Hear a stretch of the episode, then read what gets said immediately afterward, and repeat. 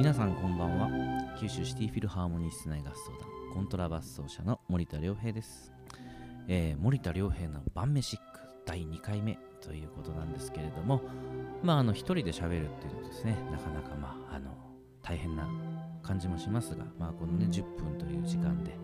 えーいろいろなお話を皆さんにしていきたいななんて思っております、えーこの番組はですね NRS ラジオ、えーこちらはですね博多南駅南駅前ビルにございます、えーこちらから、まあ、これ視聴方法はですね YouTube そして Spotify の方でですね、えー視聴ができるようになっております。まああのクラシック音楽と晩ご飯。この2つをですね軸に進めていきます。森田良平の晩飯ックということで、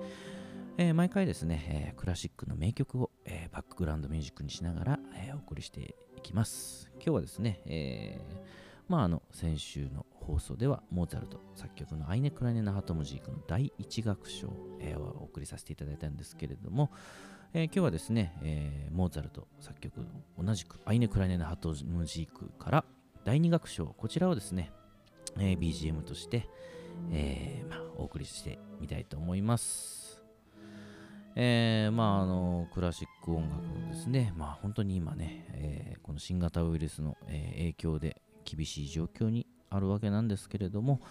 まああのさ先週お話しした、まあ、YouTube だったりとかですね、まあ、SNS による配信、まあ、演奏の配信、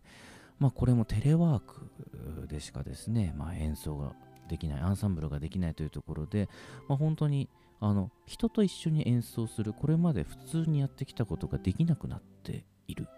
そういったところがですね、まあ、本当にあの我々としてはとても、えーまあ、残念なところでありまして、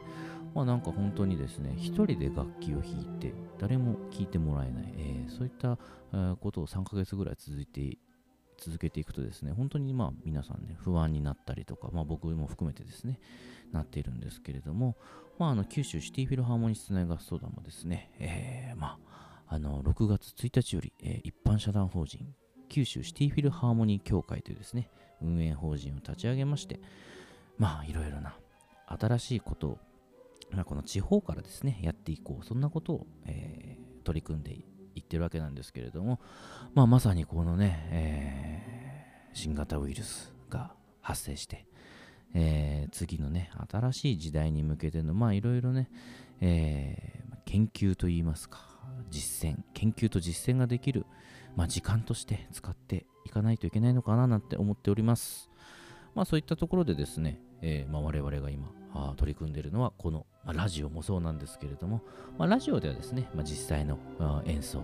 風景というのは、えーお送りすることは、まあ、今のところはないんですけれども、まあ、今後ね、まあ、いろいろな媒体が使えますので、えー考えていきたいななんて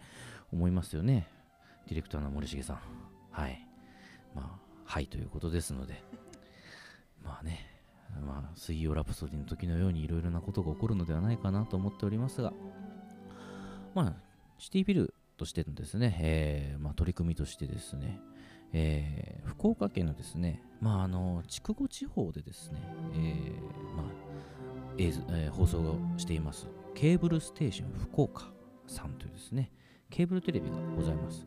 こちらのですね番組内で6月よりリビングコンサートおうちでコンサートを楽しもうというですねコーナーを、えー九州シティフィル作ることになりましたまああの6月のですね、えー第2週そして第4週、えーまあ、これからね毎月第2週と第4週、えそういったことで生の演奏そして生のですねアンサンブルをですねテレビに載せてえーまあ、その地域の方々にお楽しみいただくこういった企画になっております。まあどういどうしてまこの番組始めることになったかと言いますと、まあ、クラシック音楽のですねお越しにくださクラシック音楽、まあ、我々のまコンサートにお越しくださるお客様はですねまああのーまあ高年齢化が進んでいるそういった印象もですねアンケートなどを見て思っておりましてまあ我々が今使っている YouTube だったりとかですねそういう SNS えーそういった特化したところにでですね、えーまあ、そういったコンサートを視聴できるかといいますと、まあ、どうしてもテレビというですね媒体を、えー使いたい、えーそういった、えところもございましてまああのコンサートに日頃お越しくださる地域の方々に向けて、えー、生演奏、えー、生の演奏をテレビに載せてお送りするそういった、えー、意図で、えお送りしております。まあそういったですね、えまあ、収録して、え放送してそういったことをですねやっていくんですけれどもまあここまでま音楽の話をしてまいりましたがまあ晩ご飯の話えー、これも半分ね、えしていかないといけないかななんて思うんですけれども、え、ね、晩飯ック。先週は、鰹節で出汁を取ろう。そういった話を、え、しましたが、まあ、あの、この鰹節で出汁を取って、そのお出汁をどういう風に使うかっていうのですね、まあ、やっぱりこう、オーソドックスなのは何かななんて考えた時にね、まあ、やっぱり、えー、お味噌汁。このお味噌汁をまどうやったら美味しく作っていけんのかななんてことですね。僕も、えー、追求したことがあるんですけれども。まあでもねお味噌汁ほどねいろいろな、まあ、趣味とか思考が分かれるものってまあなかなかないんじゃないかななんて思うんですよね。まあ本当にあの具。具材もですねもういろんなもの入れて入れるしお味噌の種類もね、えー、まあ何種類もあるわけでまあ九州は白味噌ですよね。でまあ関東、まあ、特に名古屋とかは赤味噌食べるのかななんて思うんですけれどもまああのまあ鹿児島の場合は合わせ味噌鹿児島なのかそう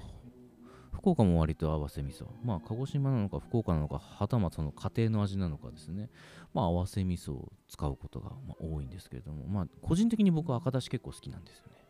赤だしにあの僕の好きな具材なめこなんですけど。なめことかね。まあ、あとはもうオーソドックスな味噌汁がもう僕好きで、まあ、豆腐、あの、わかめ、えー、揚げ、まあそういったところがですね、まあ手軽にできるなぁなんてことを思うんですけれども、まあ要はですね、まあお出汁があってお味噌があって具材があれば味噌汁になるわけなんですよ。まあそういったね、あのー、お出汁えー、だったりとか野菜、えー、そういったものを手軽に取るにはとってもいい、えー、ものなのではないかななんて思っております。えー、まあ、この味噌汁の具材で、まあ、僕が今までびっくりしたのはですね、やはりまあ離島の味噌汁ですね。まあ、僕はあの奄美大島の観光大使をさせていただいてるんですけれども、初めてですね、奄美群島にあります機械島という島があるんですけれども、機械島で出たお味噌汁がですね、なんと魚のフライが入ってたんですよ。揚げ物が入ったお味噌汁。これはびっくりしましたけどまあそれでね、まあ、びっくりした話をしたら、まあ、案外普通みたいです。島の人たちには。そして島のねお味噌汁ってすっごい具が多いんですよ。本当に具が多くてですねもう食べ応えのある味噌汁って。ねまあ食べ応えがあるといえばね豚汁だったりするんですけれども。まあ、あの豚汁、えー、作るときにね、僕は必ずですね、使うのがラード。ラードで具材を炒める。まあ、これだけで全然、まあ、豚肉のコクが違ってくるんですけれども、まあ、あとはその、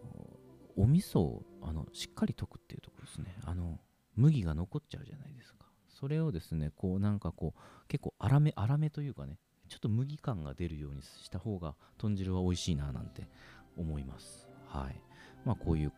ちょっとしたこだわりを紹介していくのがこの番組の意図なのではないかなと思うんですけれどもはい、はいまあ、その通りというですね言葉が出ておりますが、えー、まあ